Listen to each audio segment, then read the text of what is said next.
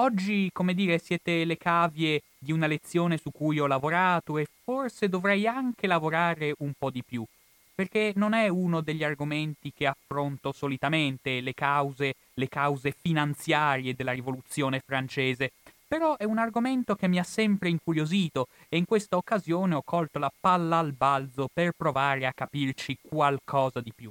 Non sono sicuro di aver capito tutto. Sta di fatto, quello che è certo, è che se uno va a vedere come è scoppiata la rivoluzione francese, certo, ci sono libri e libri che si intitolano Le cause della rivoluzione francese e si parla del fatto, ad esempio, che Ormai il popolo detestava i privilegi dei nobili e del clero. Si, parlava, si parla del fatto che in Francia stava emergendo una ricca borghesia di affari e di finanza che voleva contare di più politicamente, dato che sotto il regime della monarchia assoluta non contava nulla. Poi si parla anche del fatto che importa la miseria dei popoli, dei poveri soprattutto, dei cattivi raccolti, il prezzo del grano e quindi del pane che schizza alle stelle, il malcontento, le rivolte popolari e la fame in ultima istanza. Ma quello che proveremo oggi a raccontare è un'altra cosa.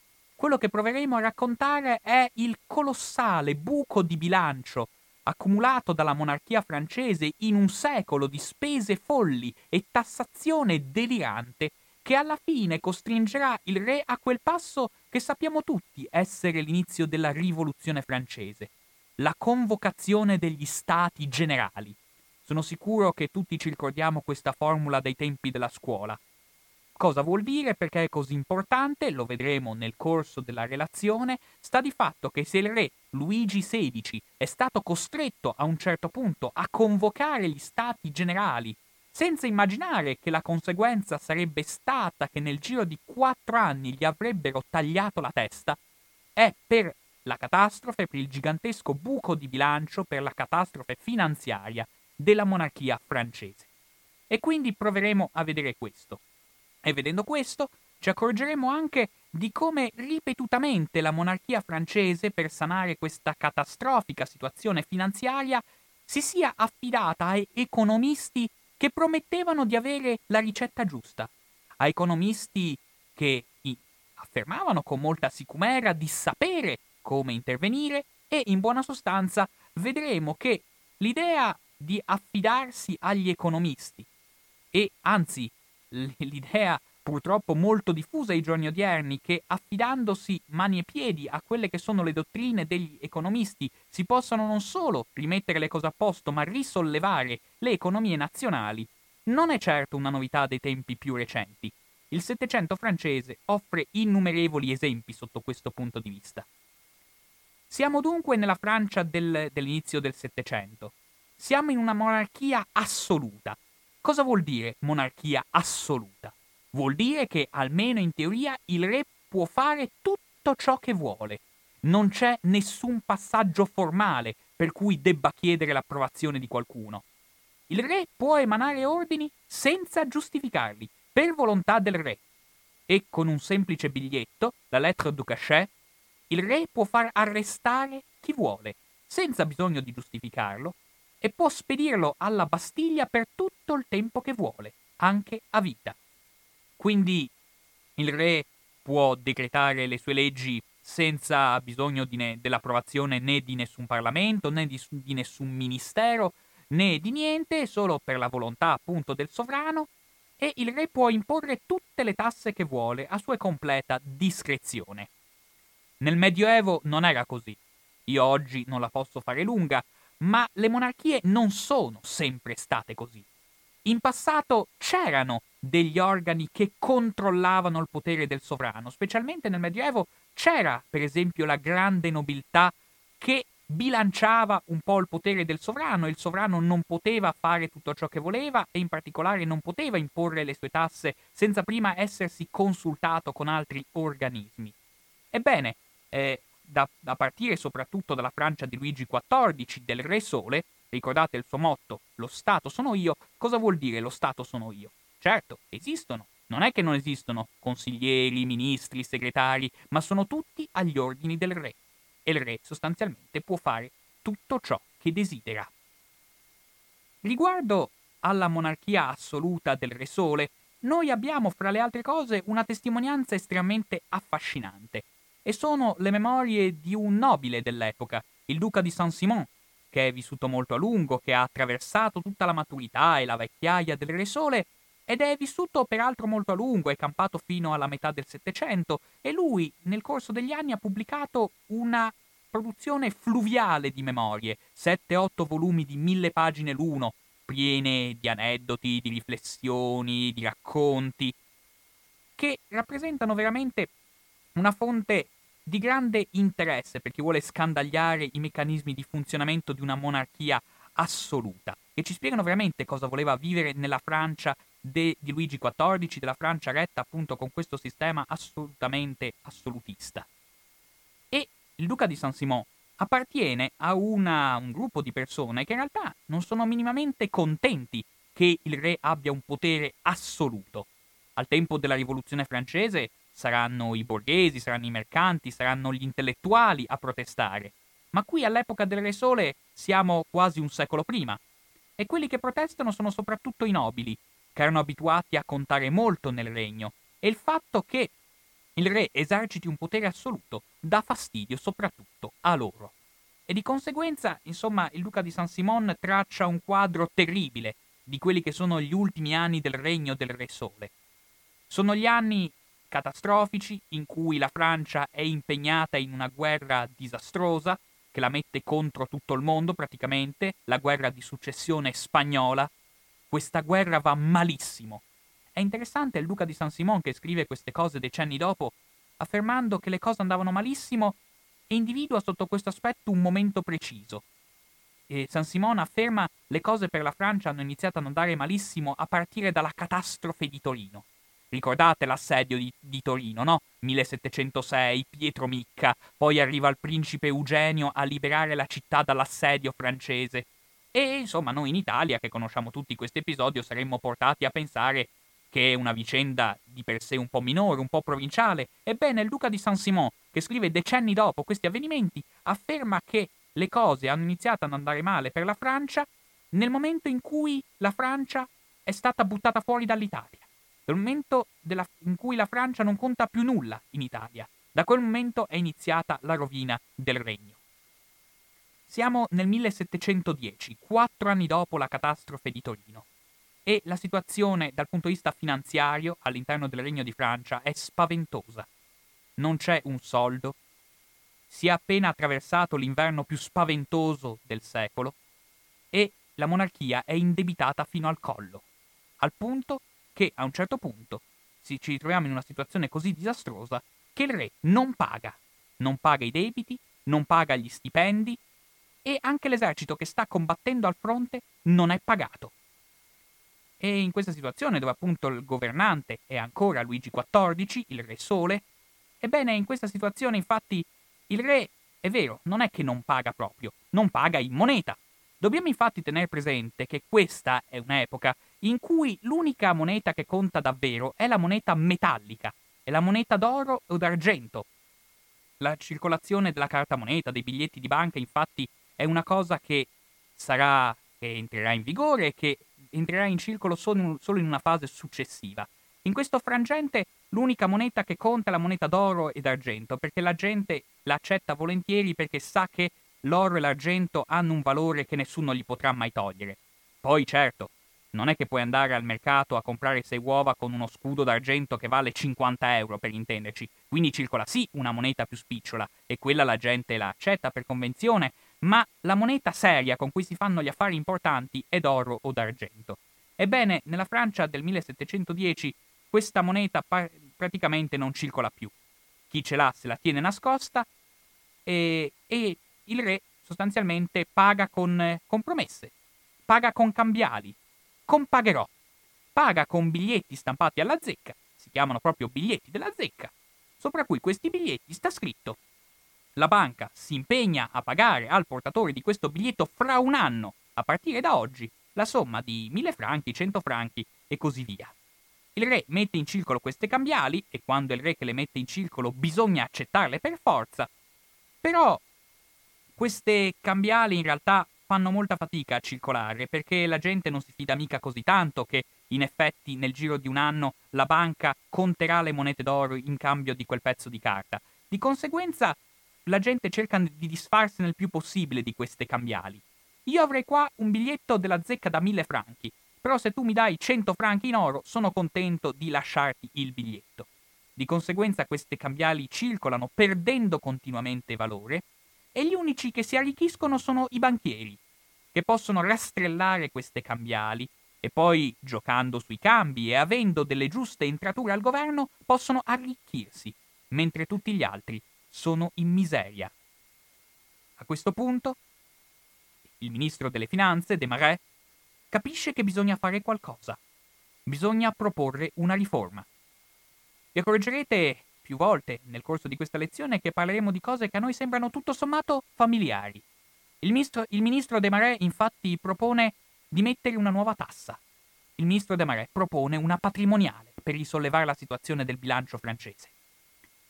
Il ministro propone di mettere una patrimoniale, capite che in quell'epoca infatti non esistevano delle tasse, eh, non esistevano delle tasse patrimoniali vere e proprie, si andava tutt'al più a stima, delle tasse patrimoniali non c'erano, gran parte delle imposte erano gabelle, capite? Sostanzialmente per ogni commercio si trattava sostanzialmente dell'IVA, delle accise, per ogni transazione economica, per ogni pagamento, una parte dell'importo andava a finire in gabelle.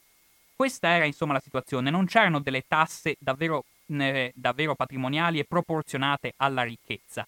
Ripeto, si andava tutt'al più a stima e ogni comune decideva per proprio conto come erogare queste tasse patrimoniali, ma si andava appunto in maniera molto aleatoria dicendo facciamo una tassa patrimoniale fra i vari abitanti, a un certo signore gli facciamo pagare questa quota, a un certo signore quell'altra. Questa era la situazione generale.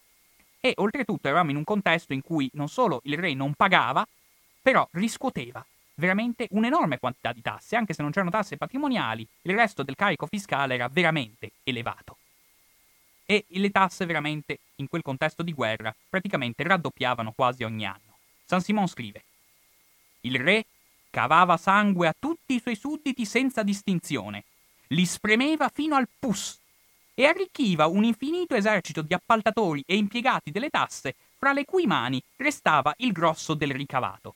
Perché c'è anche questa cosa da spiegare.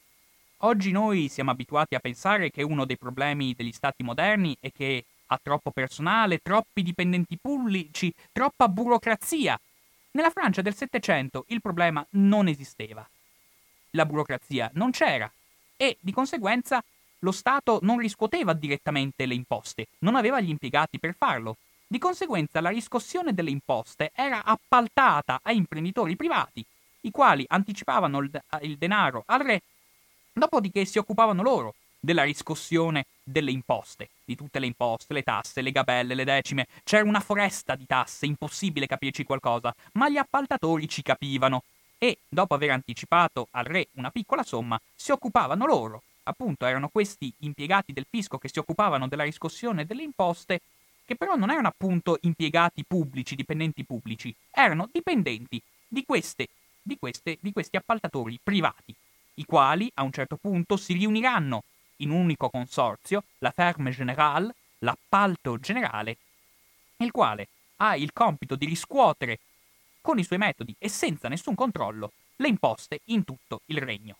Per cui San Simone alla fine dice il re aumenta, aumenta le tasse, però alla fine i soldi rimangono sempre in tasca agli appaltatori. E vista questa situazione estremamente, estremamente disagevole di bilancio catastrofico dello Stato, a maggior ragione il ministro De Marais continua a insistere che bisogna proporre una riforma e introdurre in qualche modo una patrimoniale. In realtà in passato era già stata avanzata la proposta di una tassa patrimoniale. Alcuni finanzieri bene intenzionati, infatti, avevano detto al posto di questa foresta di imposte, di tasse in cui nessuno ci capisce nulla, aboliamo tutto e facciamo la flat tax. All'epoca non, non l'avevano chiamata così perché si parlava, in, si parlava francese, non inglese nel continente europeo, però avevano detto aboliamo tutte le imposte attualmente vigenti e ne facciamo una sola, sul patrimonio. Naturalmente, tutti gli appaltatori delle imposte si erano ribellati a questa proposta, soprattutto il mondo della finanza, il mondo della banca, aveva opposto una nutrita resistenza alla possibilità di questa imposta e di conseguenza tale proposta era stata bocciata.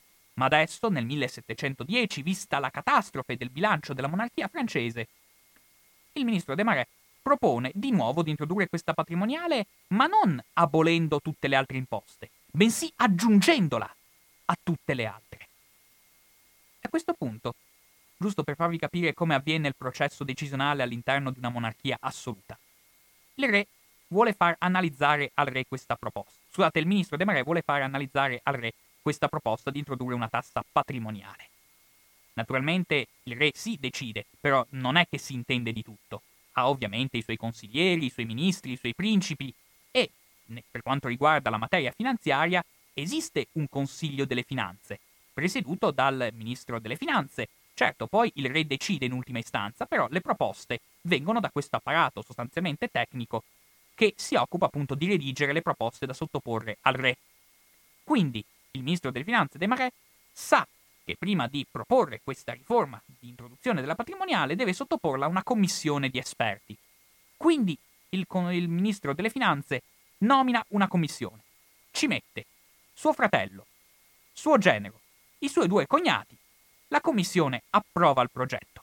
Dopodiché il ministro delle finanze va dal re e gli dice guardate io ho stilato questa proposta che è stata approvata dai migliori tecnici che abbiamo nella nazione. È interessante a questo punto l'obiezione che fa San Simon, che ci racconta tutti questi retroscena. San Simon dice infatti di quanto sia scandaloso che un re obblighi i suoi sudditi a dichiarare il, proprio patrimonio e quindi di tassarli a seconda del proprio patrimonio. Per, la, per, le persone che vivevano nel regno di Francia, infatti, all'interno del XVIII secolo, è una cosa assolutamente da incubo anche solo pensare di dover dichiarare il proprio patrimonio e che vengano effettuati accertamenti sul proprio patrimonio. Una cosa che a noi sembra normale, per i francesi di quell'epoca, pur essendo abituati a essere spremuti a livello di, fiscale, non solo al sangue, ma persino fino al pus, come dice San Simon, però nessuno era costretto a dichiarare il, po- il proprio patrimonio. E San Simone è sconvolto di fronte a questa proposta. Dice: Ma capite che questa misura provocherà litigi furibondi fra marito e moglie, provocherà litigi furibondi fra fratelli, metterà in piazza faccende private, rovinerà il credito, perché come si farà se le persone conosceranno davvero l'importo del proprio patrimonio, la consistenza del proprio patrimonio a erogare credito? Questa, questa misura quindi che costringe le persone a effettuare degli accertamenti sul proprio patrimonio viene considerata una cosa tutto sommato inconcepibile. E quindi, scrive San Simon, il re, benché fosse abituato alle imposte più enormi, non riuscì a non spaventarsi di questo progetto. Anche i suoi domestici vedono che il re è stranamente di cattivo umore, ha qualcosa che lo rode, è insolitamente preoccupato. E, di conseguenza, tormentato dal pensiero di sottoporre i propri sudditi a una misura così spaventosa, il re si rivolge al suo confessore, un gesuita, il padre Latelier, il confessore del re è una vecchia volpe, il quale dice al re farò esaminare la questione. Dopo qualche giorno il confessore del re si rivolge al sovrano, sottoponendogli un parere che è stato redatto dai teologi della Sorbona, la massima autorità teologica del regno, i quali teologi della Sorbona affermano che in realtà tutti i beni dei sudditi appartengono al re. Quindi, quando il re prende, sta prendendo roba che in realtà è sua, di conseguenza non deve avere alcuno scrupolo di coscienza. A questo punto tutti si accorgono che il re è stranamente tornato di buon umore e non ha più alcune preoccupazioni. San Simone è sconvolto. Vedete che cos'è un re abbandonato in mano a un tale confessore e che parla solo con lui e cosa diventa uno Stato abbandonato in tali mani. Il re, messo tranquillo dal padre Latelier e dal parere della Sorbona, non dubitò più che tutti i beni dei suoi sudditi non fossero suoi, e che quel che non prendeva e che egli lasciava era per pura grazia. Qui siamo veramente al vertice dell'idea di monarchia assoluta. Il re non solo può decidere qualunque cosa, ma è tutto suo. A questo punto, tuttavia, la prassi prevede che comunque questo progetto deve essere approvato dal Consiglio delle Finanze. Consiglio delle Finanze che appunto racchiude ministri, principi, altre autorità tecniche, e che si riunisce alla presenza del re, pur essendo presieduto dal ministro delle finanze. Di nuovo, vedete come funziona la monarchia assoluta. Tutti a corte sanno che si sta preparando questo progetto. ma nessuno l'ha letto. Sono tutti terrorizzati. Un bel giorno si riunisce il Consiglio delle Finanze, il ministro arriva, al, si presenta al Consiglio con il progetto, nascosto dentro la borsa, e mentre tira fuori il progetto, il re prende la parola per primo, dicendo che la situazione è difficile, il momento è molto complicato, dobbiamo affrontare problemi enormi, però il ministro qui presente ha un progetto che sicuramente rimetterà le cose completamente a posto. Il ministro infatti ha un progetto che io l'ho letto e sono sicuro che quando lo leggerete anche voi membri del Consiglio sarete tutti d'accordo come sono d'accordo io. A questo punto il ministro prende la parola e dichiara che è tutta colpa della guerra, colpa del nemico che si rifiuta di fare la pace, c'è il rischio imminente che la Francia sia invasa, di conseguenza è opportuno ricorrere a misure estreme. E, di conseguenza, se però adotteremo questa tassa patrimoniale che io adesso vi sto per proporre, le cose si rimetteranno a posto.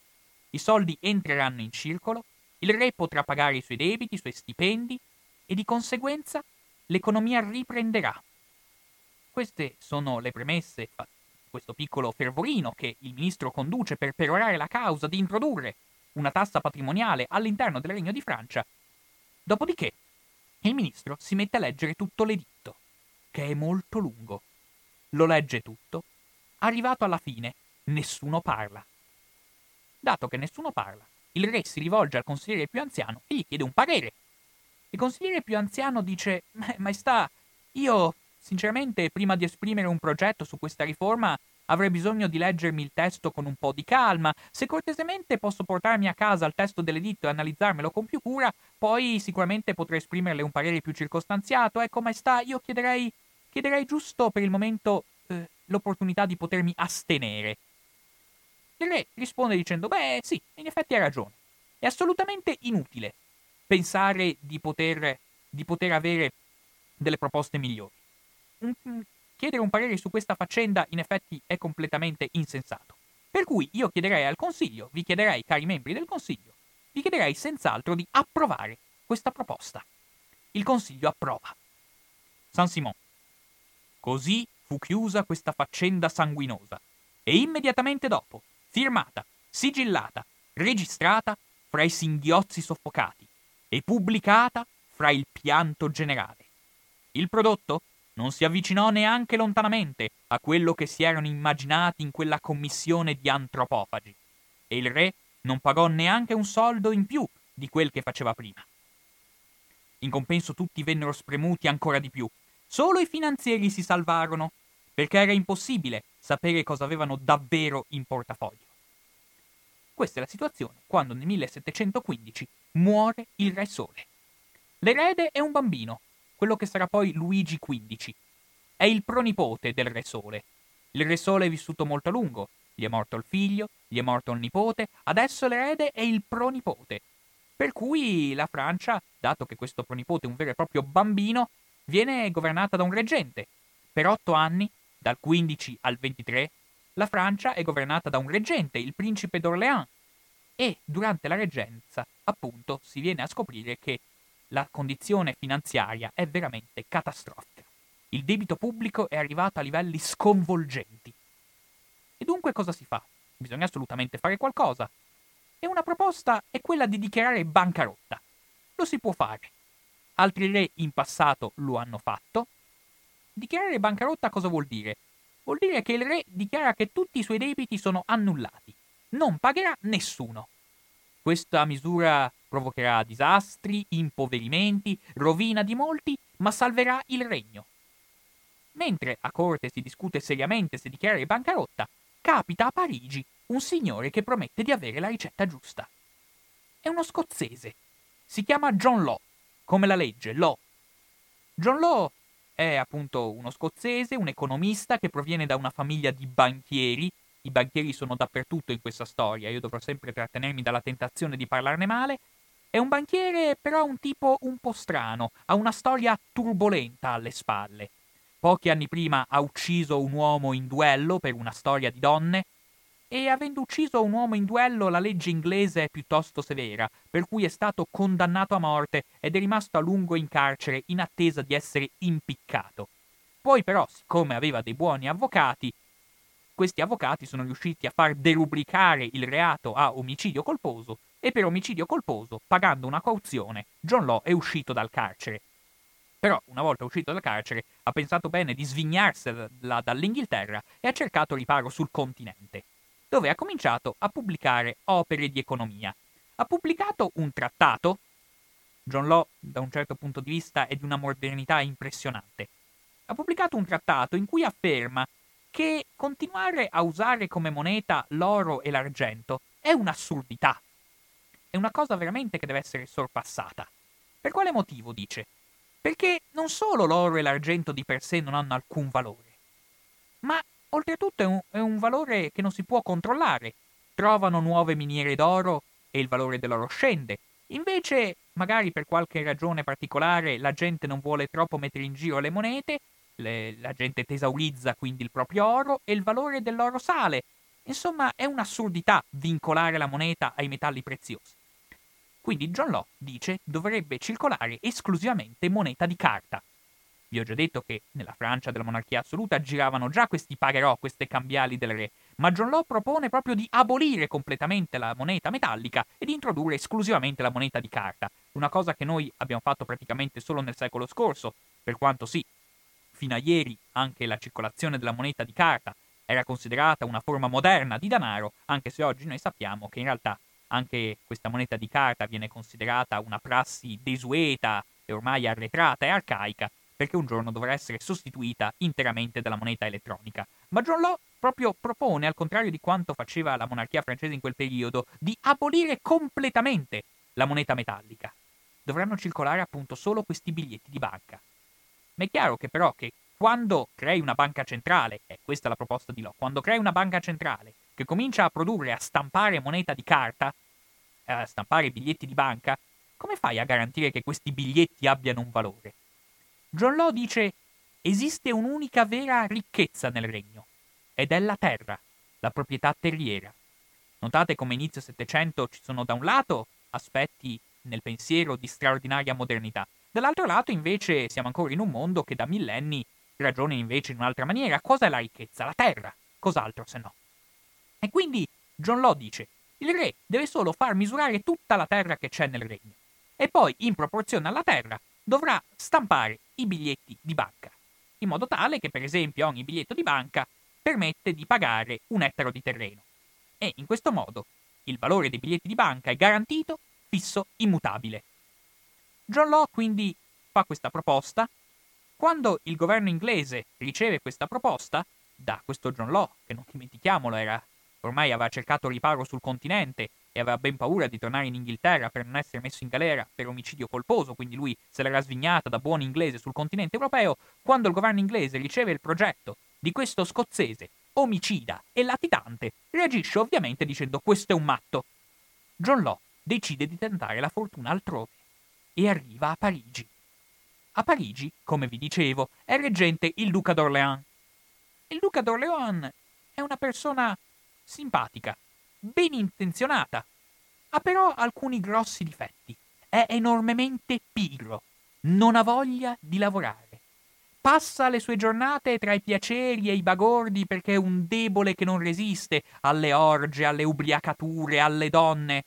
Però è tutto sommato ben intenzionato e ha un altro grosso difetto. Come molti ormai in una sua epoca, in cui sì, per quanto ci troviamo al cospetto di un regno che è ancora profondamente cattolico, il duca d'Orléans invece è assolutamente ateo. Non crede in Dio e gli fa piacere che si sappia perché gli sembra di fare bella figura di persona intelligente. Di conseguenza ostenta questo suo ateismo, ostenta questa sua irriverenza. Cosa vuol dire ostenta? Beh, le orge più clamorose cerca di organizzarle per il venerdì santo. In compenso, però una delle manie del Luca d'Orléans è che gli piacerebbe evocare il diavolo. San Simon dice in Dio non crede, però al diavolo sì. E di conseguenza il Luca d'Orléans ha speso cifre enormi per pagare imbroglioni e maghi che gli promettono di evocare il diavolo. E di conseguenza si ritrova sempre circondato da imbroglioni e truffatori che gli millantano appunto la possibilità di comunicare col demonio E questo è l'uomo che governa la Francia quando arriva a Parigi John Law con il suo progetto. Sono fatti per capirsi. In questo momento la situazione delle finanze francesi è veramente catastrofica. Il bilancio dello Stato, eh, scusate, il debito pubblico dello Stato francese equivale a 10 anni di entrate. Per capirci, oggi il debito pubblico in Italia ammonta a 3 anni di reddito dello Stato. In Francia a quell'epoca il debito pubblico ammontava 10 volte il reddito annuo. Ma John Law ha la soluzione. Il reggente lo autorizza. Si procede per piccoli, ca- per piccoli passi. Per prima cosa, John Law crea una banca privata, autorizzata dalla monarchia, che prende il modesto nome di Banca Generale, e questa banca comincia a emettere delle azioni e su queste azioni pagare una grossa rendita. A questo punto la gente è contenta, comincia ad acquistare ben volentieri le azioni della banca, il loro valore continua a crescere. A questo punto il pubblico veramente inizia a essere contento di questa grossa rendita. E dunque il reggente, che è d'accordo con Lo, e convinto davvero che Lo sia veramente un mago, dà una mano a questo bizzarro economista. E infatti eh, gli dà una mano eh, decretando che, questi, che queste azioni possono essere accettate dal fisco anche in pagamento delle imposte. A questo punto chi è che non le vuole? Quindi queste azioni circolano, aumentano continuamente di valore tutti ne fanno incetta e in cambio, per converso, le banche accettano, iniziano ad accettare anche i pagherò, anche i biglietti della zecca, il debito pubblico in, sostanza, tutte quelle vecchie cambiali di cui dicevamo all'inizio e che circolavano da un sacco di tempo in Francia. Di conseguenza il debito pubblico comincia pian piano a scendere. E a questo punto tutti sono veramente contenti. Il debito pubblico sta addirittura scendendo. John Law è veramente un mago. E a questo punto il passaggio successivo è quello di iniziare a emettere dei biglietti di banca. Sono appunto, sono appunto oltre alle azioni ovviamente, John Law propone, e la cosa viene immediatamente messa in attuazione, di emanare, di stampare quelli che anche noi riconosceremmo come biglietti di banca. Sono biglietti tutti uguali, standardizzati, stampati. Dove c'è scritto? Io non so se voi ricordate i nostri vecchi biglietti di banca in lire, dove c'era scritto lire mille pagabili a vista al portatore.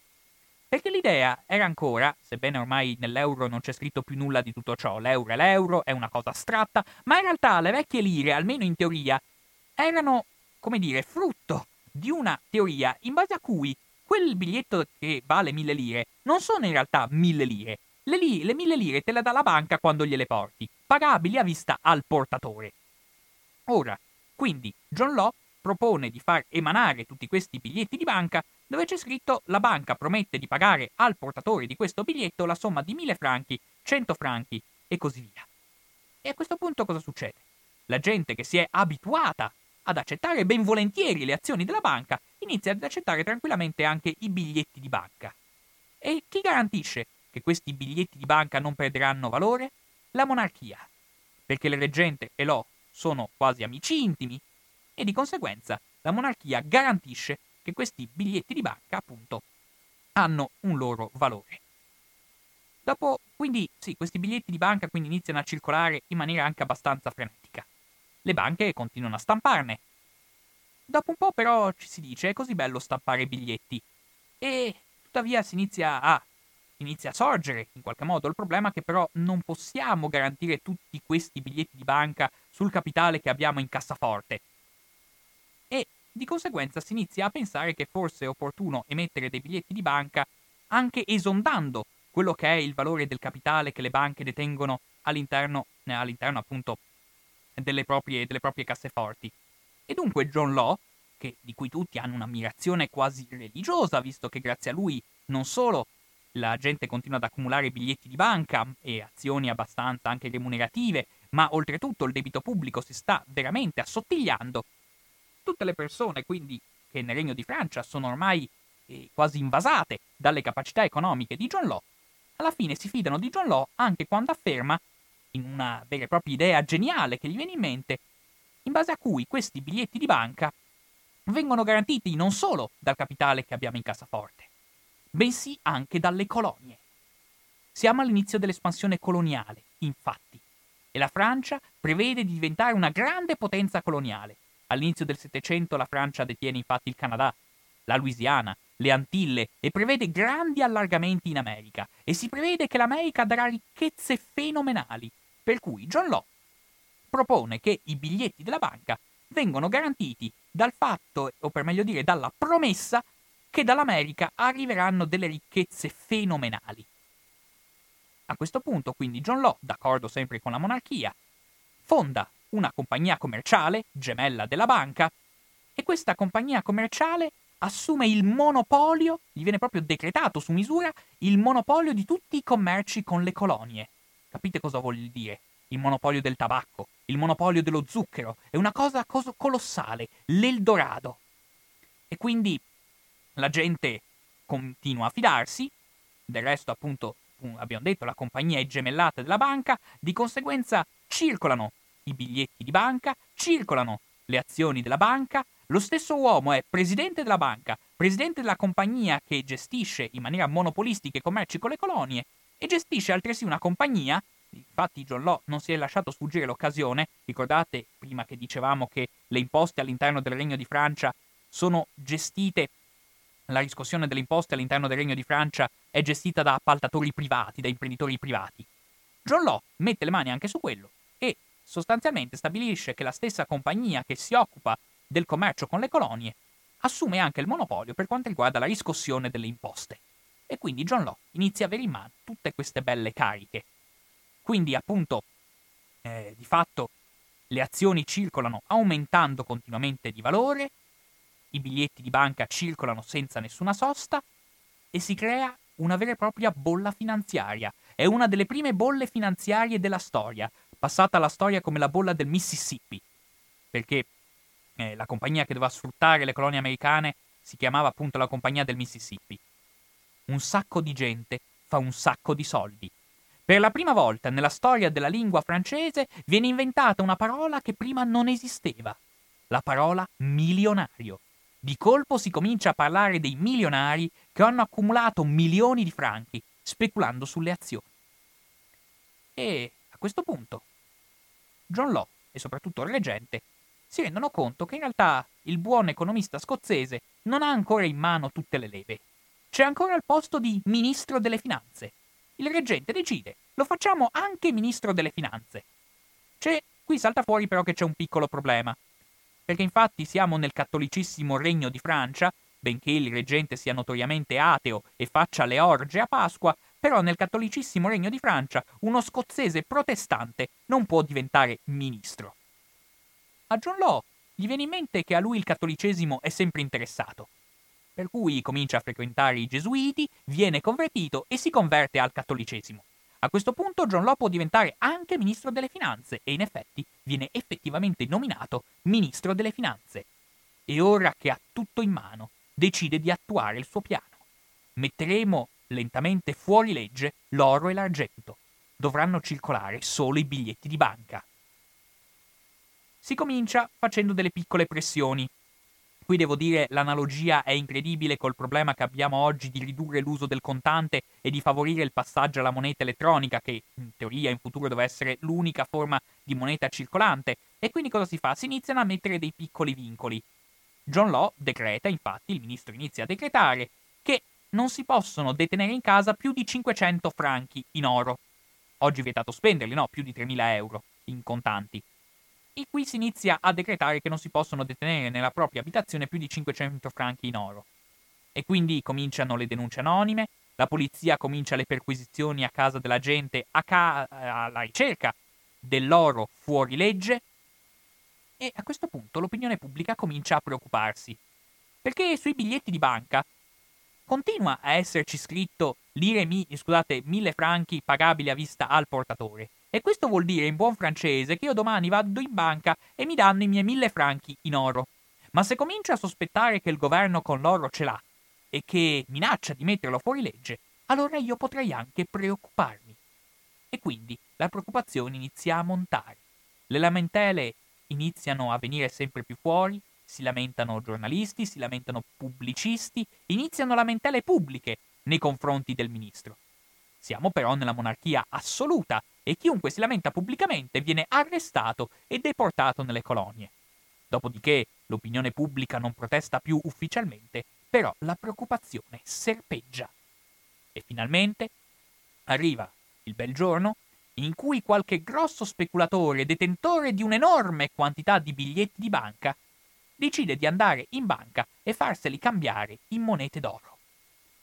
E si vede, soprattutto la gente inizia a vedere che primi fra questi speculatori ci sono molti nobili, molti principi del sangue, il duca di Borbone, il principe di Conti, persone che, come dire, hanno le antenne e le informazioni giuste. L'insider trading naturalmente non è stato inventato da noi e a un certo punto la gente comincia a vedere questi grandi speculatori, questi grandi nobili, in particolare questo duca di Borbone, cugino del re, che personalmente, già che c'è, e accompagnato da una serie di lacchè con le valigie, si presenta in banca a farsi cambiare tutti i suoi biglietti in monete d'oro.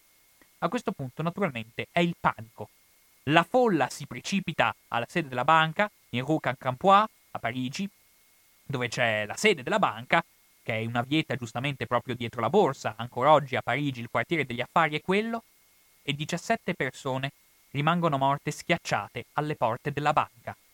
La banca per un po' paga, poi chiude e il reggente non ha altre alternative che dichiarare che i biglietti di banca sono fuori corso. Non pagheremo nessuno. Naturalmente il direttore e il tesoriere della banca che firmavano i biglietti di banca, analogamente a come oggi, anche oggi, il tesoriere firma le banconote, tutte queste persone che firmavano i biglietti di banca vengono arrestate e sbattute alla Bastiglia. John Law, anche lui ha avuto una soffiata ed è riuscito a svignarsela in tempo. È scappato da Parigi ha cercato riparo a Venezia, dove nessuno gli può mettere le mani addosso e dove morirà anni dopo.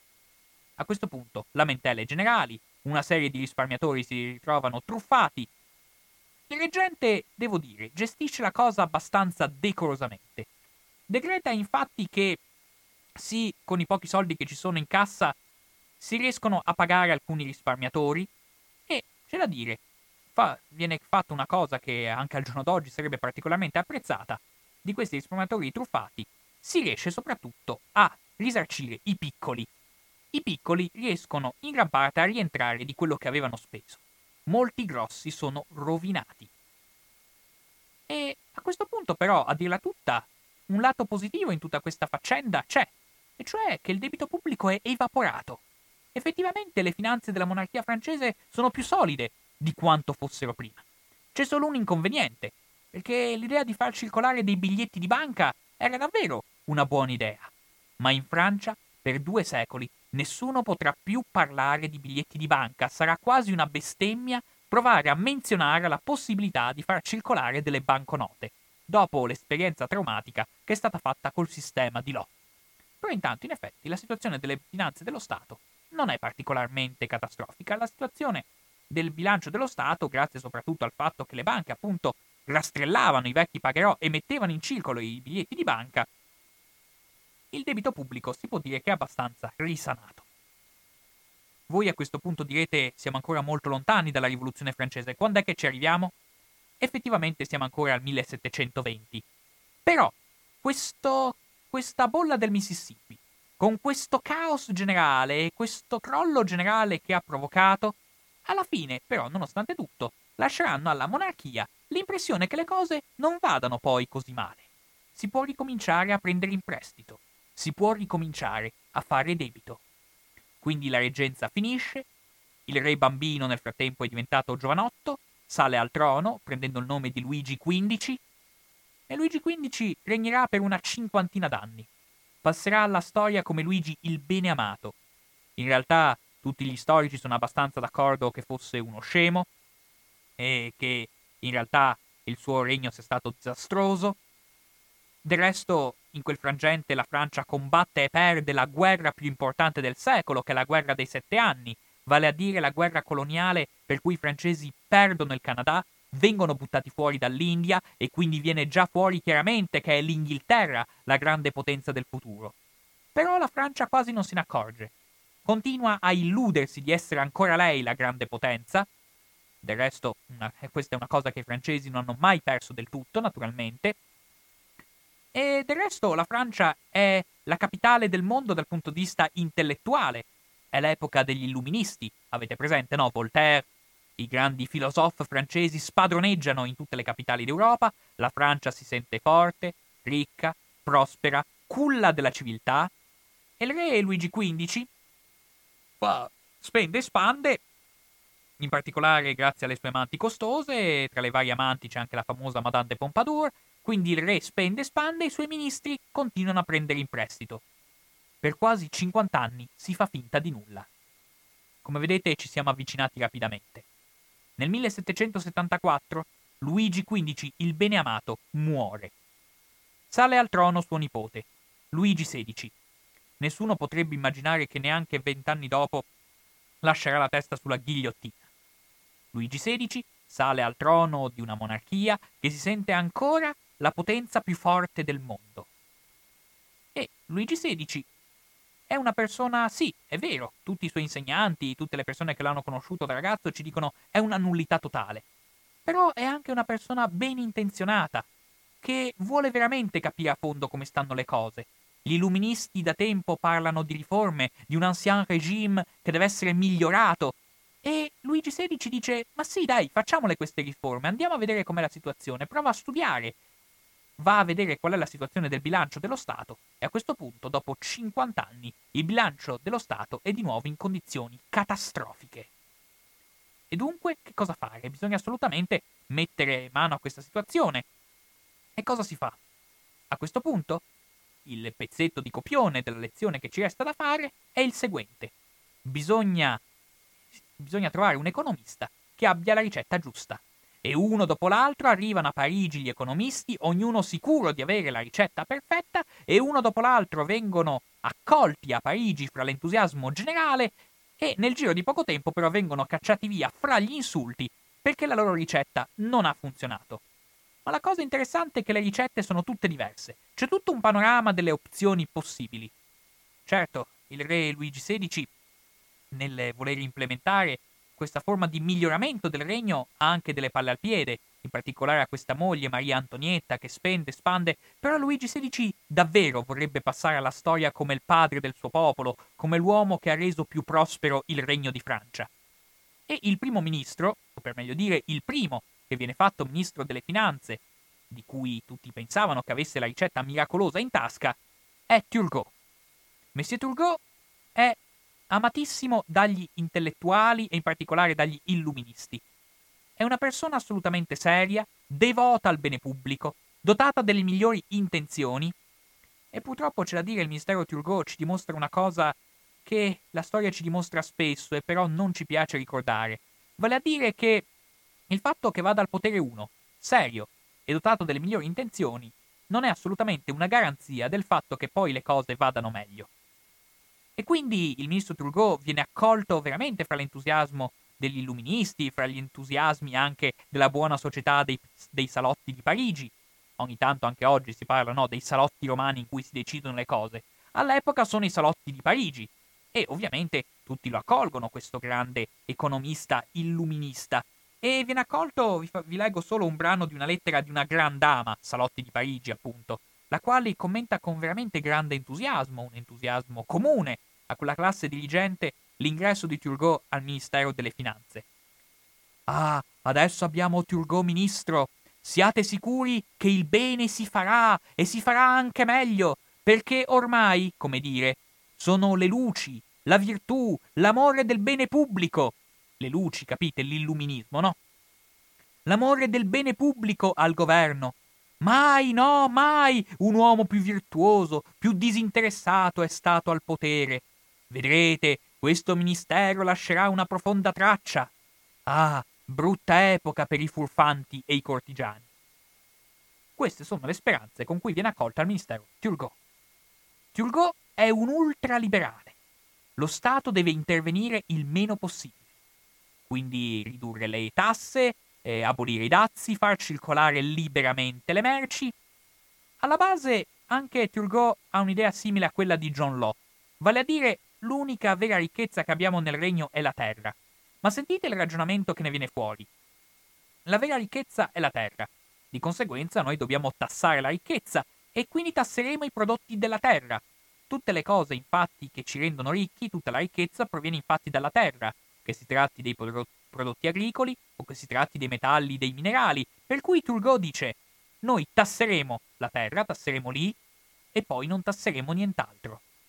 Quindi le persone che quei metalli e quei prodotti agricoli li trasformano e li producono, oppure che li commerciano, gli industriali che i metalli li trasformano, i mercanti che i prodotti li portano all'estero. Su tutte queste figure nessuna imposta. Gli industriali e i mercanti sono contenti. C'è una categoria che è un po' meno contenta, un po' meno entusiasta di questa proposta e sono i membri della Ferme Generale. Ricordate la società privata che si occupava di riscuotere le imposte e ovviamente tanto più sono le imposte e tanto più c'è da guadagnare e più sono diversificate e più c'è da mangiare. Per cui i membri della Ferme Generale eh, protestano veementemente contro il ministro Turgot. Ma il ministro Turgot va avanti lo stesso. Aboliremo tutte le imposte sul commercio del grano che è il commercio più importante in un mondo di poveri dove la gente mangia pane sostanzialmente. Però l'economia non è una scienza esatta e ogni tanto ci sono delle ironie. Giusto in quell'anno il raccolto del grano è disastroso. Di conseguenza il prezzo del grano schizza alle stelle e i poveri iniziano a fare la fame. E di chi è la colpa? Del ministro Turgot, che ha voluto abolire tutte le imposte e i controlli sul commercio del grano, risultato il grano è salito di prezzo. La gente al di là di questo non vede e in fin dei conti è anche difficile dargli, to- dargli torto visto che muoiono di fame. A questo punto quindi iniziano anche le insurrezioni, le rivolte popolari. Turgot è costretto a reprimerle con la forza. La sua popolarità scende vistosamente. Il re, arrivati a questa situazione, si rivolge a Turgot dicendogli quello che abbiamo fatto finora evidentemente non basta. Qual è il prossimo passo? Dichiariamo bancarotta? No, no, no. Il ministro Turgot è assolutamente contrario. La bancarotta non la faremo mai, è una cosa disonesta, quindi non se ne parla neanche. Il ministro dice: Beh, allora forse dovremmo aumentare le imposte? Turgot risponde assolutamente no. Turgot è un dogmatico liberale, le tasse sono di per sé una brutta cosa, per cui non aumenteremo le tasse. Il re allora prova a dire, beh, allora forse dobbiamo aumentare il debito. Mai, risponde Turgot. Il debito pubblico è una brutta cosa, non aumenteremo il debito. E allora, risponde spazientito il re, che cosa bisogna fare? Che altra strada ci resta da seguire? Il ministro Turgot a questo punto dice, insomma, non è che altre alternative ce ne siano poi molte. Ridurre le spese, ridurre i bilanci dei ministeri, ridurre le pensioni d'oro, tagliare le pensioni d'oro. Ci provano. Non stupisce che il ministro Turgot si faccia degli altri amici. Tutte le persone più importanti e influenti di Francia prendono pensioni d'oro, stipendi d'oro. La popolarità di Turgot crolla vistosamente. E il, il, re è indignato. Ma possibile che non ci sia nessuno disposto a fare neanche il benché minimo sacrificio? Luigi XVI, testuale. Ci siamo solo Messie Turgot e io, che amiamo il popolo. Fatto sta si arriva al punto che l'opposizione è tale che Turgot viene destituito. È rimasto al ministero meno di due anni. Il suo successore, Cligny de Nuit, arriva al ministero tutto pimpante e sicuro di sé, dicendo lo so che si dice in giro che il ministro delle finanze non muore mai in carica. Intendi dire che si rimane talmente poco tempo che si viene subito licenziati. Lo so che si dice sempre che il ministro delle finanze non muore mai in carica. Vedrete che io smentirò questa diceria dice il nuovo ministro Cligny de Nuit. Cligny ha un'altra idea geniale, anche qui. Ha un'altra idea geniale per riscuotere soldi e sanare il debito dello Stato. Anche qui. Inventano la lotteria. La lotteria non esisteva ancora, la inventano loro. È una cosa fantastica. Tu metti vendita i biglietti, la gente li compra, tu riscuoti tutti, appunto, tutte, tutto il denaro speso per l'acquisto di questi biglietti della lotteria Dopodiché tu una parte del ricavato la dai in premio. È una cosa fantastica, l'Eldorado. Siamo, è vero, siamo nella Francia del Settecento, un paese quindi profondamente corrotto e marcio, e tuttavia qualcuno protesta, dicendo che è una vergogna che lo Stato sfrutti la voglia di giocare d'azzardo della gente. È una cosa vergognosa, ed è più di quello che si senta dire oggi in proposito. Fatto sta che il ministro Cligny Dunui va avanti sulla sua strada e però si scopre che questa fantastica trovata della lotteria in realtà non risolve granché. il buco di bilancio è sempre più largo e non è che questa misura così bizzarra sia servita a risollevare le sorti delle casse pubbliche francesi. Quindi, a questo punto, Cligny de Nuit è oggetto di molte critiche. Fatto sta che Cligny de Nuit non deve rispondere a nessuno, perché appena 5, mo- 5 mesi dopo essere arrivata al ministero, muore improvvisamente. A questo punto i maligni, anzi neanche i maligni, ci sono già le canzonette, le chansonnier, ci sono già le canzonette politiche, satiriche, che dicono «Eh sì, l'aveva detto che sarebbe morto al ministero», e infatti è quello che puntualmente avviene. Luigi XVI, a proposito della scelta che aveva fatto nominando Cligny Nuit, credo che ci siamo di nuovo sbagliati. Avanti il prossimo. Arriva un altro economista convinto di avere la ricetta giusta per mettere a posto le disastrate casse dello Stato francese. Arriva un economista, svizzero questa volta, di Ginevra, si chiama Jacques Necker. Jacques Necker ha una teoria che è tutto l'opposto di quella di Turgot. Jacques Necker infatti è un fervido, fervido sostenitore delle tasse, dell'intervento economico dello Stato e così rimetteremo le cose a posto. C'è sempre quel piccolo problema, che anche Necker è protestante. Però lo fanno direttore generale del ministero, mettono come ministro un uomo di paglia e di fatto chi comanda è Necker. Necker eh, quindi inizia ad applicare la, tu- la sua teoria, faremo, si inizia a lavorare sulle tasse, sulla spesa pubblica, sull'intervento economico dello Stato, ma ecco che si presenta un nuovo problema. Scoppia la rivoluzione americana. 1776, avete presente, no? Nel 1776 scoppia la rivoluzione americana e l'Inghilterra si trova subito in difficoltà. Ma perché ci interessa questa cosa? Perché l'Inghilterra e la Francia sono nemiche L'Inghilterra ha vinto pochi anni fa la guerra dei sette anni, ha portato via le colonie ai francesi e i francesi vedono l'occasione per vendicarsi e ci azzeccano. Questa è una cosa che non sempre viene ricordata, perché infatti la rivoluzione americana, che è il primo momento, come dire, la nascita di una democrazia a livello mondiale, vince la sua guerra contro l'Inghilterra grazie al sostegno e grazie all'aiuto della monarchia assoluta francese. I francesi mandano flotte, mandano truppe a sostegno degli americani e quando gli americani vincono la guerra e gli Stati Uniti diventano indipendenti è una grande vittoria anche per la Francia. È il 1784 e Luigi XVI è il primo re che ha vinto una grande guerra, peraltro contro la nemica di sempre, l'Inghilterra. Il re Luigi XVI non è mai stato così amato e così popolare. Se qualcuno avesse detto che nove anni dopo gli avrebbero tagliato la testa in piazza, non ci avrebbe creduto nessuno. Quindi eh, Luigi XVI è entusiasta di questo nuovo entusiasmo popolare. Fatto sta, tuttavia, come potete intuire, che c'è un piccolo problema, perché questa guerra americana è costata l'ira di Dio. Il debito pubblico è tornato a livelli sconvolgenti. E Jacques Necker deve inventarsi qualcosa. E cosa inventa? Metteremo in vendita dei buoni del tesoro, i quali però, anziché garantire il pagamento di una certa somma a scadenza con gli interessi, garantiscono fin da subito una rendita vitalizia. Tu paghi una certa somma e cominci da subito a incassare un certo quantitativo di denaro con cadenza annua. Jacques Necker è una persona seria, una persona che ha studiato, e ha studiato in particolare la speranza di vita della gente, ha calcolato quanto a lungo vive in media la gente e sulla base di questo ha calcolato l'importo della rendita. Dopodiché ha un'altra idea, questa cosa della lotteria evidentemente gli è rimasta in testa, e di conseguenza si, eh, per incentivare la vendita di questi buoni del tesoro si stabilisce che ogni tanto alcuni di questi buoni del tesoro verranno estratti a sorte e i fortunati avranno una rendita molto più cospicua. Insomma, per farla breve, supponiamo andando ovviamente a modernizzare le cifre. Supponiamo, tu paghi più o meno 10.000 euro per questa tranche di buoni del tesoro e su questi buoni del tesoro incassi una rendita annua vitalizia di 500 euro, supponiamo. Poi però, se il tuo biglietto viene estratto e tu sei uno di quei fortunati che vince la lotteria, incasserai mezzo milione di euro all'anno.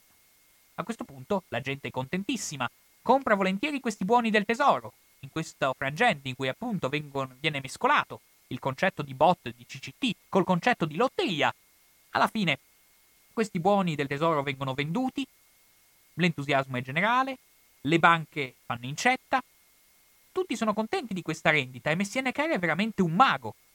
E si inizia a serpeggiare la voce molto entusiastica e effettivamente il debito pubblico è stato risanato, anche la guerra americana è stata pagata senza dover aumentare di un soldo le tasse. Veramente ci troviamo di nuovo in una situazione in cui la gente sembra completamente entusiasta, veramente euforica del contesto economico. Il valore dei buoni del tesoro aumenta continuamente. Però, fatto sta, arrivati in questa situazione, ci si rende immediatamente conto di come però questa speculazione si rivela da subito una perdita. Com'è possibile? Vi ho detto, tutto è tarato esattamente sulla speranza di vita. E proprio in quegli anni la speranza di vita comincia a crescere. Già solo la scoperta del vaccino contro il vaiolo, vedete, vedete parliamo sempre di cose attualissime, i vaccini. Già solo la scoperta del vaccino contro il vaiolo aumenta di tre anni la vita media di, ne- di un europeo. Di conseguenza, anche solo da questo punto di vista, la speculazione si rivela in perdita. Ma non basta! Perché per vendere bene questi buoni del tesoro, questi bot, si è dato il permesso di rivenderli anche ad altri. E quindi cosa è successo? Che le banche hanno fatto incetta e le hanno rivendute a chi ci guadagna, come fai a guadagnarci? Ecco, si sono dimenticati di specificare che quando rivendi queste, questi buoni non c'è nessun vincolo, nessun limite all'età di chi la compra. Non è specificata da nessuna parte l'età di chi deve comprare questi buoni. Di conseguenza li comprano le famiglie che intestano questi buoni ai bambini appena nati. Di conseguenza, questa che a primo acchito sembrava una geniale trovata, in realtà manderà in rovina ancora di più il tesoro del Regno di Francia. Però c'è da dire, il ministro Necker, nella sua stanza al ministero, vede che il debito pubblico comincia a salire, però non lo sa nessuno. Siamo nella monarchia assoluta, i giornali pubblicano solo quello che vuole il governo, se un giornalista parla troppo finisce alla Bastiglia e di conseguenza tutti in realtà continuano ad essere euforici, del tutto ignari che questa trovata in realtà è un disastro per le casse dello Stato. Tutta la gente in realtà è euforica, queste azioni e questi, questi buoni del tesoro circolano senza freni. Tutti sembrano pienamente soddisfatti di questa misura. Però Necker ogni tanto, quando va nel suo ufficio al ministero, si accorge che il debito pubblico sta salendo, salendo, salendo, e a un certo punto anche lui, ormai in preda alla disperazione, è costretto in gran segreto ad andare dal re a dire anche lui mi sa che bisogna intervenire di nuovo. Mi sa che a questo punto è giunto davvero il momento di ridurre le pensioni d'oro, ridurre gli stipendi d'oro, ridurre le spese, ridurre le spese della corte. E però Necker sa quel che oggi non sempre si sa. Oggi spesso, non spesso, ma insomma qualche volta viene detto che sì, i costi della politica sono, è vero che sono disgustosi, però ridurli è assolutamente irrilevante rispetto al debito pubblico. Questo non vuol dire che è una cosa che non si debba fare, almeno questo è quello che penso io, per quanto vi possa interessare il mio parere, a mio parere il taglio dei costi della politica va fatto, ma ha un valore simbolico. Ha il senso di dire ai cittadini che si evitano gli eccessi e che tutti dividono i sacrifici, però in effetti i tagli dei costi della politica è vero che non servono granché dal punto di vista della, eh, dell'assestamento del bilancio dello Stato. E di conseguenza, i costi della Corte di Parigi, che tutti i francesi vedono e che tutti i francesi criticano ferocemente e che fanno odiare a morte Maria Antonietta e i suoi cortigiani, in realtà, i, questi, in realtà questi costi della politica rappresentano esclusivamente l'1% del bilancio. E quindi non è che ci sia da tagliare chissà che. Fatto sta che una volta appurato che la rendita si sta rivelando in perdita e che la situazione delle finanze in realtà non è particolarmente florida, anzi va peggiorando di giorno in giorno, anche Necker viene licenziato dal posto di ministro delle finanze. Arriva l'ultimo, si chiama Calon. Calon ha un'altra teoria. Il debito pubblico è indispensabile. È assolutamente assurdo pensare di ridurlo. Quindi bisogna aumentare il debito pubblico. E come fare ad aumentare il debito pubblico? Come fare a prestarsi, a farsi prestare soldi? Il pubblico non si fida mica più tanto. Allora Calon afferma il pubblico non deve minimamente sapere di qual è la condizione reale delle finanze dello Stato. Guai se qualcuno lo viene a sapere. E per farsi prestare soldi bisogna che la, bisogna che la monarchia si dimostri ricca, deve dimostrarsi straricca. Per cui qual è la ricetta di Calon? spesa pubblica in tutti gli ambiti, non come dirà poi Keynes per creare lavoro, bensì per creare credito. La monarchia deve apparire straricca, così le persone inizieranno a prestare soldi senza farsi troppi problemi. E capite, in questa situazione chiaramente i reali sono contenti, in particolare Maria Antonietta che da tanto tempo voleva comprarsi un nuovo castello, il castello di Saint Cloud, e il marito, il re, a dirle continuamente ma cara, non ce lo possiamo permettere. Eh, sicuramente con la situazione che ci troviamo, quella di acquistare un nuovo castello è una scelta abbastanza incongrua, abbastanza inopportuna. Però il ministro delle finanze Calon afferma senza, senza troppi timori e senza troppi scrupoli dicendo ma perché no, compriamolo questo nuovo castello. Si compra il castello di Saint Cloud, 6 milioni di franchi. Dopo si fanno feste a Versailles, balli di corte, i concerti, la musica, i teatri, l'opera. Spesa, spesa, spesa. Perché così la corte è contenta, i banchieri sono contenti, la borsa sale, l'entusiasmo è generale. E si arriva così all'estate 1786. Nell'estate 1786 Calonne fa i conti. Gli interessi sul debito pubblico, gli interessi e non la restituzione, gli interessi sul debito pubblico mangiano il 51% del bilancio. Per capirci, oggi in Italia gli interessi sul debito mangiano l'8%, veleggiano intorno all'8% del bilancio dello Stato. Qui eravamo al 51%. Ovviamente i bilanci dell'epoca sono molto diversi da quelli attuali.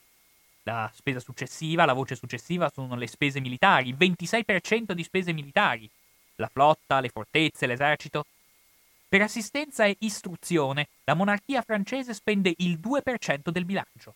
Fatto sta, tuttavia, che il 51% in interessi del debito è una cosa inconcepibile. Quindi, a questo punto, anche Calonne viene licenziato. Questo sicuramente non è a verbale, però sicuramente il re avrà pensato ci siamo di nuovo sbagliati. Quindi licenzia Calonne e a questo punto il paese che sta scoprendo la verità comincia a pretendere una cosa con cui noi oggi chiudiamo. La convocazione degli stati generali. Cosa vuol dire? Perché è così importante? Perché è una decisione così terribile? Gli stati generali sono un'antica istituzione. I, I, re francesi del Medioevo li convocavano regolarmente, perché nella Francia del Medioevo nessuna persona avrebbe tirato fuori un soldo in tasse solo perché il re aveva detto voglio mettere una nuova tassa. Il re, se voleva mettere una nuova tassa, doveva convocare un'assemblea in cui venivano i nobili, i principi, i baroni, poi venivano i vescovi, gli arcivescovi, il clero, poi venivano i borghesi, i mercanti delle città, quelli che avevano i soldi. E quindi di fronte a questa assemblea che racchiudeva appunto i nobili, il clero e i mercanti, si chiamavano anche i tre stati, appunto, il re doveva dichiarare che i soldi gli servivano, doveva chiarire quanti soldi gli servivano, perché gli servivano, e poi l'assemblea discuteva e solo successivamente magari approvava. Ma il re non avrebbe veramente avuto nessun potere di emanare una tassa senza la previa approvazione di questa assemblea. Ovviamente ai re stava un po' stretto questo controllo. Abbiamo detto, siamo partiti dicendo che la Francia di Luigi XIV è una monarchia assoluta. La Francia di Luigi XIV era diventata una monarchia assoluta proprio perché il re poteva imporre le tasse senza dover convocare gli stati generali. Li hanno convocati per l'ultima volta nel 1614, dopodiché, per un secolo e mezzo, si è andati avanti senza il bisogno di convocare questa assemblea. Però che questa assemblea c'era stata in passato, la gente se lo ricordava. E in particolare, eh, in particolare, si inizia a dire, soprattutto a partire dal 1788, gli stati generali, da quanto tempo è che non li convochiamo? E guardate in che situazioni ci siamo ritrovati. E quelli che protestano più di tutti sono i nobili, che ovviamente erano quelli che contavano di più, erano il primo Stato. Poi c'erano il clero, il secondo Stato, tutti gli altri il terzo Stato, che bisognava convocarli lo stesso, anche se contavano poco, perché alla fine erano i mercanti quelli che avevano i soldi. E sono proprio i nobili quelli che a partire dal 1788 inveiscono, chiamando a gran voce la necessità di, di, eh, di convocare gli stati generali. Senza sapere, ovviamente, questi nobili che nel giro di tre o quattro anni finiranno sulla ghigliottina insieme al re. Però in questo momento sono loro che chiedono a gran voce gli stati generali e le pressioni sono tali che a un certo punto il re Luigi XVI è costretto a promettere che convocherà gli stati generali. E li convoca ha anche richiamato Necker al ministero nella disperazione. Il re e Necker aprono gli stati generali, spiegando, provando a discutere sulla situazione del bilancio della monarchia francese, gli stati generali ascoltano esterrefatti, apprendendo che il buco di bilancio è molto più spaventoso di quello che si immaginavano, però a questo punto gli stati generali dicono noi la ricetta non ce l'abbiamo. Ma non è neppure quello il problema principale. Il problema è che non si può più andare avanti con la monarchia assoluta. Bisogna che questo paese sia governato diversamente. Bisogna infatti che il re proceda con il continuo Consiglio degli Stati Generali, che sia un'assemblea che rappresenta davvero gli interessi del paese e senza cui il re non può andare avanti governando in assoluta autonomia. Questa, a seguito di queste, di queste pressioni, il re ovviamente, come sapete tutti, per un po' esita, gli Stati Generali eh, ovviamente continuano a fare pressioni affinché siano loro a tenere in mano le redini della situazione in Francia il re prova a far sciogliere gli stati generali, gli stati generali rifiutano. Noi siamo il popolo, noi siamo il paese, noi rappresentiamo il potere, noi abbiamo il potere. Il re senza di noi non è nulla. Il re prova a far sciogliere gli stati generali tramite l'esercito, Parigi insorge. 14 luglio 1789, presa della Bastiglia. A questo punto, le, gli stati generali si trasformano in assemblea nazionale, si trasformano in un vero e proprio Parlamento che si impone rapidamente come unico vero potere legale in Francia. Il re per un po' convive, coesiste, ma sotto sotto non sopporta questa umiliazione, comincia a tramare con le potenze straniere perché invadano la Francia, la cosa viene scoperta, il re e la regina sono arrestati, la situazione naturalmente è estremamente tesa, tutti sono spaventati e si cominciano a tagliare le teste e comincia la fase del terrore della rivoluzione francese. Tra tante teste che si tagliano, processi continui contro tutte le persone accusate di essere dei traditori, contro tutte le persone accusate di aver tramato con il re per ristabilire la monarchia assoluta, accusate di tramare e di abbattere gli stati generali, fra tante teste che si tagliano, però ci sono anche tutti quelli dei profittatori, perché il sentimento generale è questo, adesso devono venire, devono venire a rendere conto tutti i profittatori. Perché se non c'è più un soldo nelle casse dello Stato è perché tutti hanno mangiato. Adesso il popolo li giudicherà. E a un certo punto si apre un processo contro tutti i Fremier Generaux, contro tutti quelli ancora vivi, ovviamente, contro tutti i finanzieri, in buona sostanza, che al tempo della monarchia avevano gestito la riscossione delle imposte. E chiudiamo con questo, perché infatti, dopo un estenuante processo, l'8 maggio 1794, 28 finanzieri ex Fermier Généraux vanno tutti insieme alla ghigliottina. A questo punto ci sarebbero molte altre cose da raccontare, ma sono sicuro che il senso complessivo di questa storia, arrivata in questo stadio, non sarà sfuggito a nessuno. Grazie.